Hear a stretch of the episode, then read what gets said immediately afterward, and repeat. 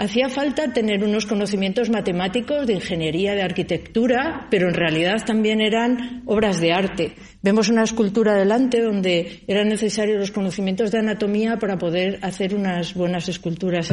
Entonces, quiero decir que, que en toda esta época antigua el arte y la ciencia eran una misma cosa. Esto es el podcast de la Fundación Caja Rural de León, Valladolid, Zamora.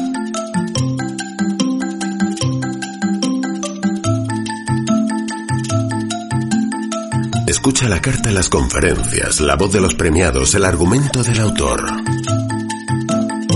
Investigadores, médicos, científicos, historiadores, músicos, creadores de cultura y arte, intelectuales de diversas ramas se convierten en divulgadores de conocimiento a través de este podcast. Bienvenido. Buenas noches, buenas tardes y muchas gracias por vuestra asistencia. Y continuamos dentro de estas jornadas del mes de enero correspondiente a las jornadas de Infosalud. Tenemos una conferencia que va a impartir la zamorana, la doctora Elena Vecino Cordero, que ya conocida por todos vosotros, que es Cuando ciencia y arte caminan juntos. Es un tema un tanto especial y está motivada un poco y es continuación un poco de la última charla que dio la doctora Elena Vecino sobre el tema de la visión con el tema del ojo de la ballena y todo esto. Entonces, esta conferencia de cuando ciencia y arte caminan juntos va un poco relacionado con eso y relacionado con, con una exposición sobre el ojo de la ballena que se va a inaugurar el día 20 en el Ramos Carrión. Es una exposición que ha estado expuesta en el, en el Guggenheim en Bilbao, porque la doctora Vecino es, eh, trabaja es profesora de biología celular en la Universidad del País Vasco y ha estado expuesta en, el Guggenheim. Posteriormente va a ir a Oporto, va a ir a, a Sestao y de Sestao se va a Burdeos. Entonces hemos aprovechado esta, estas fechas vacías que tenía entre la retirada de, de Bilbao y la mm, instalación en, en Oporto para que esté aquí unos 15 o 20 días expuesta en el Ramos Carrión. Pero eso ya después, ya nos lo va a comentar ella. Así que por mi parte, Elena, nada más, muchísimas gracias por estar aquí y a, cuando quieras. En primer lugar, darte las gracias, Feliciano, y a, a la Fundación Caja Rural eh, por invitarme una vez más a estar aquí, que yo estoy encantada de volver a, a mi tierra a contar las cosas que hacemos y, y los intereses que tenemos y sobre todo a la Fundación Caja Rural por, por la disponibilidad que ha tenido en, en, la exposición que altamente les recomiendo, ¿no? que es un poco la causa de esta presentación de hoy. Eh, el título, eh, Cuando la ciencia y el arte caminan juntos, está relacionada porque también podríamos decir ciencia, arte y salud, salud mental y de otros tipos. Y, y quisiera comentar o, o comenzar eh, haciéndoles estas preguntas. Si, si, les preguntara yo ahora, eh, ¿creen ustedes que, que el arte, que, que, un artista y un científico tienen cosas en común? ¿O que el arte y la ciencia es algo que se dé la mano? Y ahí estarían ahí pensando, bueno, pues esto, esto es por donde voy a empezar a, a, a, a desmembrar un poco la, la charla, ¿no? Ahora pensaríamos que tienen unas ciertas diferencias, pero les diré que en el comienzo de la historia, en la Edad Antigua, en la Edad Media, eh, incluso en el Renacimiento, el arte y la ciencia iban unidas, es decir, no había artistas y había científicos, o, los médicos eran además artistas y los arquitectos eran artistas y, y, los filólogos eran artistas. Es decir, había una fusión entre, entre las artes y las ciencias. Y había tanta fusión como que en, la época griega había solo una palabra para definirlo, tecné. Tecné era eh, lo que podríamos ahora decir técnico, la tecnología, era en realidad una mezcla de artes y ciencias, no había separación. La actividad eh, técnica era pues más manual, la arquitectura, la ingeniería, la pintura, la escultura, todo ello estaba dentro de una actividad más manual y, y, un saber filosófico donde estaban, por ejemplo, cosas que ahora separamos, como puede ser la matemática y la música.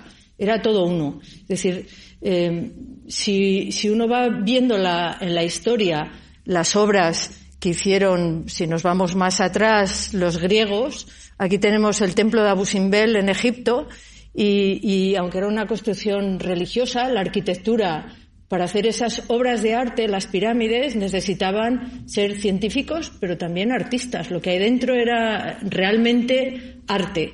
Y, si vamos a, la época griega, y ahí tenemos el templo de Agrigento en Sicilia, hacía falta tener unos conocimientos matemáticos de ingeniería, de arquitectura, pero en realidad también eran obras de arte. Vemos una escultura delante donde eran necesarios los conocimientos de anatomía para poder hacer unas buenas esculturas. Entonces, quiero decir que, en toda esta época antigua el arte y la ciencia eran una misma cosa. Y, lo mismo sucedía eh, épocas un poco posteriores, ¿no? En el medievo, en, la era medieval, medieval, si, miran los trabajos y los estudios que hizo eh, San Alberto Magno o, su discípulo Santo Tomás de Aquino, eh, sus conocimientos eran aristotélicos, o sea, hablaba de lógica, de teología, pero también de botánica, de astronomía, de alquimia, era absolutamente un compendio de todo, ¿no? En, el, la era medieval, eh, si nos fijamos, por ejemplo, en, en, una obra como puede ser la Catedral de Burgos, la Catedral de, León, las vidrieras, eso que era arte, eh, era ciencia para hacer esas construcciones. Eran artistas, eran científicos, eran ingenieros, eran todo, eh, estaba todo unido. Y, ya por poner el exponente mayor donde las artes y las ciencias estaban unidas, eh, realmente fue el, Renacimiento. ¿no? En el Renacimiento, eh, arte, ciencia y medicina en ese caso era todo casi uno.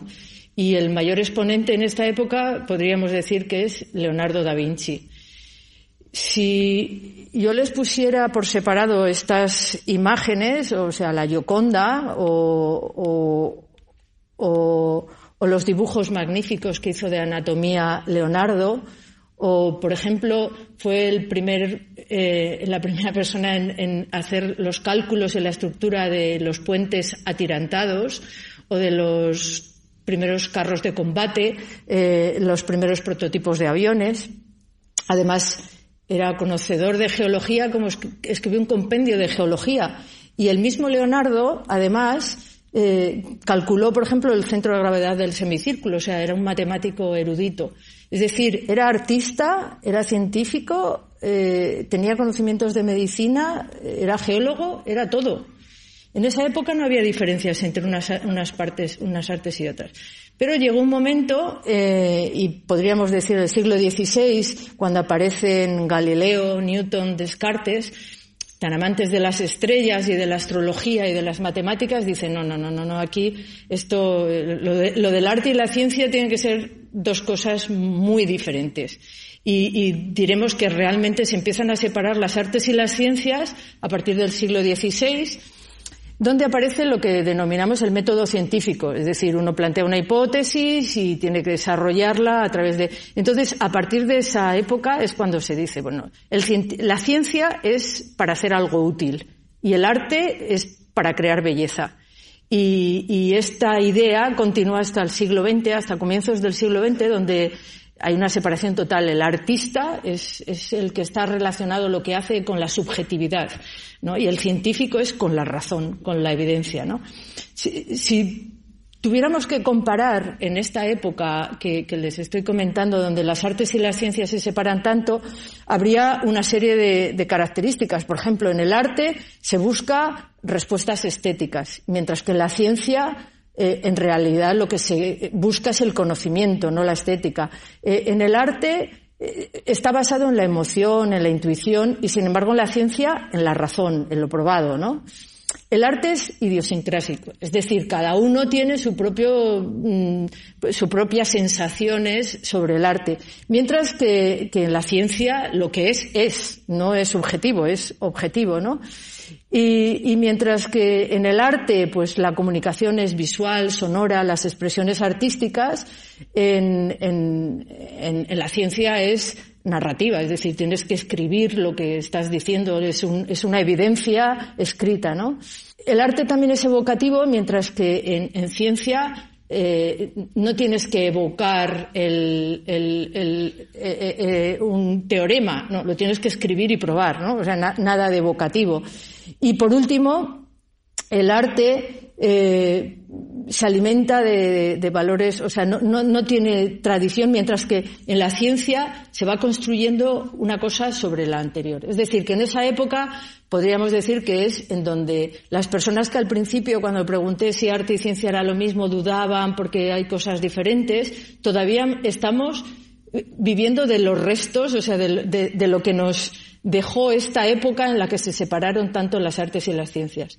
Pero a finales del, ya en comienzos del siglo XX, eh, aparece un, personaje que podríamos, podríamos decir que, que fue uno de los inspiradores en que se vuelvan a conectar las artes y las ciencias, y fue Albert Einstein. Albert Einstein con su teoría de la relatividad, ¿no? Todo el mundo dice, bueno, ¿cómo Albert Einstein pudo basar su teoría para que vuelvan las artes y las ciencias? Pues sí, su teoría de la relatividad era, eh, él planteó que había una cuarta dimensión, ¿no? El espacio y el tiempo. Entonces, esa idea de la cuarta dimensión impactó mucho en artistas impactó tanto como que, los grupos que formaban parte del cubismo, del futurismo, del constructivismo, todas estas corrientes artísticas se basaron en lo que, bueno, he hablado de Albert Einstein, pero Hilton, más o menos por la misma época, hizo un libro donde hablaba de la cuarta dimensión. Bueno, pues esta cuarta dimensión influyó, por ejemplo, en que Mondrian empezara a hacer este tipo de arte, en el que buscaba otra dimensión. Incluso Salvador Dalí, en algunas de sus obras, busca esa cuarta dimensión artística. Aquí empieza otra vez la reconexión entre eh, el arte y, la ciencia. Y le voy a poner algunas pruebas. Este, en este caso he dicho que, una teoría influye sobre los artistas. Pero es que además, en esta época, en el siglo XX, eh, incluso el arte influye en las ciencias o sea, en sentido opuesto. Aquí tenemos un arquitecto que, Fuller, que murió en, en, los años 83, creo que fue aproximadamente en 83, hizo unos edificios, este es del pabellón de Estados Unidos de la Exposición Universal de Montreal, pero hizo otros edificios que eran como una especie de estructuras geométricas, y tiene varios de ellos, muy bellos, ¿Y qué sucedió? Que eh, ya cuando él había muerto, eh, empiezan a estudiar la estructura del carbono, los físicos, y encuentran el carbono 60 y por los cálculos físicos matemáticos llegan a, la conclusión que para que esa molécula exista tiene que tener una estructura que se parece mucho a, a las obras de arte que había hecho Fuller. Y proponen en la revista Nature, que es la revista de mayor impacto en ciencia, proponen esta molécula, aunque no la pueden demostrar, en el sentido de que no la han visto, no, hay un microscopio que les diga que la estructura es así. Pero ¿qué sucede? Que como se parece tanto, ellos con sus cálculos, parecería tanto a los edificios de Fuller, la llaman fullereno. Y la revista Nature, y esto es un hito en la historia de la ciencia, y fue que aceptaran esta posible estructura por lo bella que era. Y, junto con esta eh, decisión de la revista Nature aparecen varios otros científicos donde dicen que lo cierto tiene que ser bello, es decir, que no hay certeza en la naturaleza que no sea bella. Y dentro de ellos podemos hablar, como comentaremos luego, pues pues entre otros eh, Santiago Ramón y Cajal, Rita Levi Montalcini y muchos matemáticos, donde dicen, por ejemplo, el mismo Einstein decía, si, esta, la, belleza de la fórmula, la belleza de las matemáticas, la belleza del desarrollo eh, matemático tiene que ser cierto porque es bello, ¿no? Entonces empiezan a, entrar, a encontrar, los científicos encuentran la belleza en sus fórmulas y, en este caso eh, buscan la belleza de, las formas y, como digo, posteriormente, esto se publica en Nature en el 85 y dos años después, se puede comprobar con tecnología que efectivamente la estructura del carbono 60 tiene esta estructura del fullereno. Después saben que se ha visto distintas formas del, carbono, por ejemplo, los grafitos y todo lo, posterior, pero eh, es un hito en, cómo la belleza o el arte influye sobre la ciencia. O sea que tenemos ya en un sentido y otro. Dentro de esta época en la que ya el arte y la ciencia se van fusionando, tenemos a Santiago Ramón y Cajal. Es mi ídolo.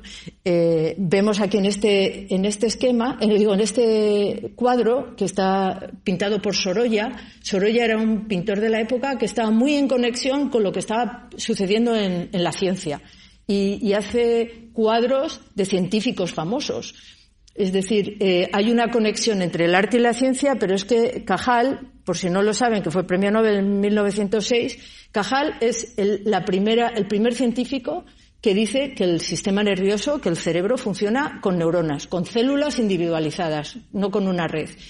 Y para demostrar que eso es así, hace una serie de dibujos magníficos. De hecho, algunos de los dibujos de Santiago Ramón y Cajal han sido expuestos en el Museo de Arte de Nueva York, en el MoMA, y han estado circulando por el mundo los dibujos que hizo sobre el sistema nervioso. Este es uno de ellos, la retina. Y la retina los quiero llevar a mi terreno porque voy a terminar hablando de la retina, ¿no? Y Cajal ya dibuja cómo son las células, pero lo que estaba diciendo es que no solamente era un científico, sino que eh, eh, desarrolló la teoría de la fotografía en color. Publica este libro y, bueno, no tenía no tenía en esos momentos sponsors suficientes, sino él hubiera sido nuestro Kodak.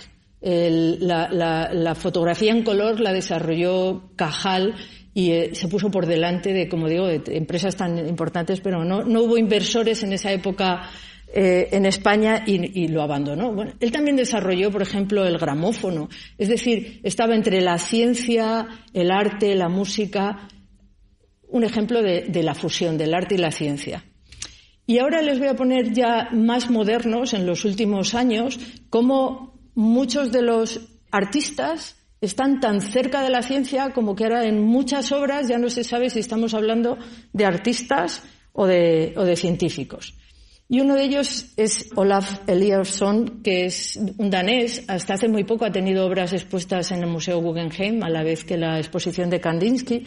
Y, lo titula El arco iris redondo, y lo que hace es que en, un prisma eh, lanza una luz y genera, pues eso, como una especie de arco iris. En realidad lo que está haciendo es eh, deconstruyendo la, la, luz blanca en lo que ya Kepler había hablado. Es decir, que está realizando una obra de arte, pero que en realidad es óptica pura, ¿no? Esta otra artista, eh, Sachiko Kodama, que es japonesa, y realiza unas formas líquidas eh, con imanes, con ferrofluidos, con líquidos con propiedades magnéticas, ¿no? que le dan estas imágenes tan, tan preciosas. Pero en realidad lo que está haciendo es también física, física de materiales. Pero la belleza de eso, entonces estamos en, el, en la frontera entre el arte y la ciencia. Otro reputado y reconocido científico, Walter eh, de María, ha hecho esta obra que llaman Land Art, es arte en la naturaleza, en el campo, y, construyó 400 pararrayos en el desierto de Nuevo México y entonces la obra de arte consiste en que si las condiciones atmosféricas lo favorecen, como en esta fotografía donde hay desequilibrio en, la atmósfera, se producen relámpagos, entonces uno se, puede sentar ahí a ver los relámpagos que producen esos, eh, cómo recogen esos pararrayos los relámpagos. Eh, ¿Realmente estamos hablando de meteorología o de arte? Mm, ahí estamos en la mezcla. Y, ya casi otra de los extremos, diría yo, del arte científico que hay ahora en la época, los centros tecnológicos de, alta, de alto nivel, en este caso, por ejemplo, el Instituto de Investigaciones Matemáticas, hacen cálculos matemáticos tan abstractos que, claro, para comunicar al mundo qué es lo que están haciendo en realidad, o sea, que esos cálculos, esas figuras que son tan complejas, cómo contárselos a la gente, eh, pues han fichado a, artistas gráficos y, esto no es una excepción, este instituto, hay más institutos donde quieren que los artistas entren al instituto, se enteren de lo que están haciendo los científicos y lo puedan transmitir de forma bella, como en este caso. Entonces, todas estas figuras que son de vidrio, en realidad son figuras matemáticas, o sea, representación matemática de los cálculos que están haciendo en el Instituto eh, de Investigación Matemática en Estados Unidos. Entonces, esta es eh, otra obra donde estamos hablando de física o de arte. Y por último, esta sería una, otro de los ejemplos donde la conexión entre la biología y el arte, eh, Anichiga que está en, en Nueva York, esta artista lo que hace es que genera como pequeños ecosistemas en burbujas y va estudiando a lo largo del tiempo cómo van cambiando los, ese ecosistema, pues con musgos, líquenes, eh, humedad, entonces lo tiene en el museo y va cambiando, claro, porque es un organismo vivo. Entonces, en realidad, estamos estudiando la biología. Ella, ella cuando explica su obra, dice, los científicos parten de una hipótesis y luego se pueden pasar 20, 30 años intentando demostrar esa hipótesis que se planteaban. Mientras que los artistas, en muchos, muchos casos, empiezan a hacer su obra y no saben hasta el final en, cuál es el resultado. Y este es el caso. No sabemos si la obra de arte del final es la auténtica obra de arte o es la del principio. Bueno, con, con estos ejemplos lo que les quiero decir es que en la actualidad los límites entre el arte y la ciencia empiezan a difundirse otra vez. Estamos ya yéndonos a, mundos en los que el arte y la ciencia son difusos. Y también podría decir cómo a través del arte podemos llegar a, saber más de nosotros y como estamos en la Semana de la Salud, diríamos, parte de nuestra salud la podemos ver a través del arte. Si están interesados en, los impresionistas, les recomiendo que, busquen en Internet. está eh, disponible de forma gratuita un libro que ha escrito la doctora Carmen Fernández Jacob Carmen es eh, bióloga, doctora en biología, eh, hizo medicina y, es oftalmóloga especialista y un amante de la pintura y pintora. O sea, ahí confluyen también, como decíamos. Bueno, pues ella ha hecho un estudio magnífico de cómo las patologías oculares influyeron en pintores tan famosos como, por ejemplo, en este caso, Monet. Y entonces habla a través de las cartas que le escribió Monet a sus colegas de la época y a sus médicos explicando cómo cada vez va viendo peor, cada vez distingue peor los colores y, resulta que tiene cataratas, lo operan en esa época las cataratas eh, no eran como ahora que se opera uno de cataratas y queda estupendamente, en aquella época estaban empezando y no progresa adecuadamente y pinta este cuadro que es el puente japonés en Givenchy y resulta que este mismo puente lo va pintando a lo largo de la historia. De hecho, pinta 18 veces el puente este, el puente japonés. Y el último puente que pinta, lo pinta así. Si ven, eh, igual la proyección, los colores no están tan, tan resaltados como deberían, sino lo pueden encontrar en Internet, los puentes de Monet, y verán todos ellos. Y fíjense cómo realmente se ve que su operación de cataratas no progresó adecuadamente. Eh, al final tiene muchísimas dificultades.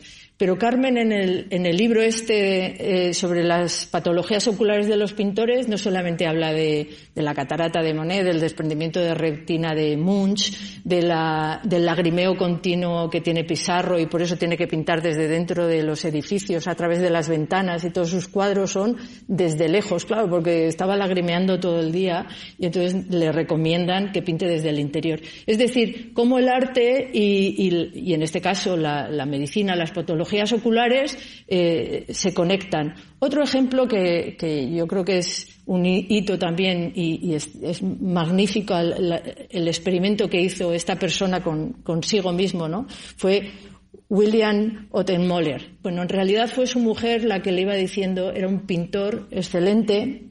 Este es un autorretrato en el año 65 y a los, a los 63 años le diagnostican Alzheimer.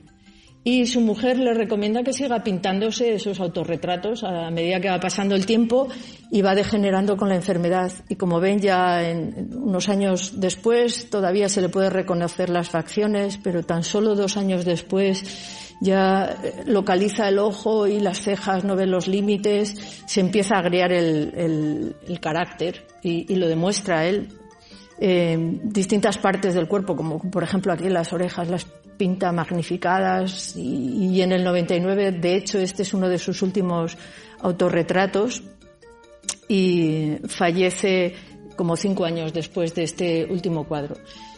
Eh, se ve la evolución de la psique, la, evolución del cerebro, de nuestro pensamiento a través del arte. Y esta es una demostración, pero hay muchas otras y de hecho hay estudios que, que, indican cómo se puede incluso diagnosticar ciertas patologías neurológicas a través del arte y de la pintura.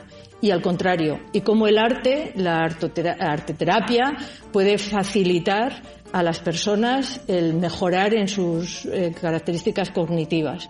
Es decir, una vez más, el arte, la medicina, la medicina es ciencia y el, y el arte palia. Y en, en, esta mezcla de arte y ciencia, eh, yo les diría, como ha dicho eh, Feliciano, yo estudié la carrera de biología, pero a mí siempre me gustó muchísimo el arte, ¿no? Y cuando, bueno, pues cuando tuve un poquito más de desahogo en mi carrera profesional, estudié Bellas Artes. Pero yo cuando estoy mirando al microscopio, veo unas imágenes tan bonitas que a mí me parece que es como que estoy visitando un museo. las imágenes y, el arte y la ciencia en, en mi vida cotidiana, en mi investigación, se juntan, están unidas, ¿no? Y, y, eso ha sido un poco lo que quería eh, demostrar y manifestar y, gracias a la Fundación Caja Rural voy a poderlo traer a, a Zamora y contarles esa fusión entre la ciencia y el arte y cómo a través de la ciencia he podido demostrar y comprobar cómo ven las ballenas. En este caso, con las ballenas mm, lo hacemos de continuo. Yo llevo 30 años dirigiendo un grupo de investigación investigando en oftalmología, pero claro, nunca había investigado un mamífero, el mamífero más grande del planeta. Y esto es impactante porque también eh, a los humanos, por alguna razón, nos llama mucho la atención lo grande, lo desproporcionado, los tamaños gigantes. Y da la casualidad que yo muestro fotografías ultramicroscópicas, de, microscopio electrónico, de, elementos grandísimos. Es decir, estoy enfrentando la grandeza de la ballena con la microscopía. Y vamos a ver cómo eh, esa ciencia nos va a enseñar a, ver el arte y cómo las cosas bonitas eh, pueden ser tener una base científica. Así es que, bueno, pues muchas gracias.